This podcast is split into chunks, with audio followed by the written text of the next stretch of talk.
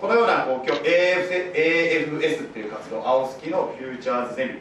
えー中学校の皆さんが東京に来た時に僕たち県の先輩として、あのー大人になる楽しさとか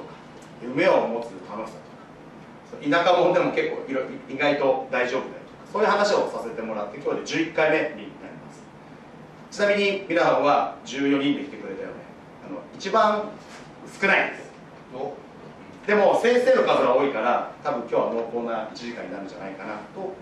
ます。なのでこれから自主権があるかもしれないけどまずせっかくなんで1時間ねこの後3人の方に県の先輩に話してもらうんでいろんな職業の人が今日います。だからこれからね次進学その後仕事を就職とか考えるときにあ県の先輩こういうことしてるんだなって一つのアイデアになったりとか思えばいいかなと思います。あと最後一つ。今日必ず1人1回は声を発してください。質問をするとか聞いてみるとか。せっかくなのでただ聞くだけじゃなくて一緒に会話することも大事かなと思ってるんで有意義な1時間にしましょう。えっ、と青森長和町出身の山口でした。よろしくお願いしますはい、します。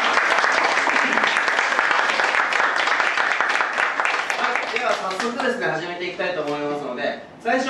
西村さん、えー、とエントリーナンバー1番ですね。はい西村さんから行かせてもらいます。と私パソコンセッティングであと講師の方はそこに座っていただいて。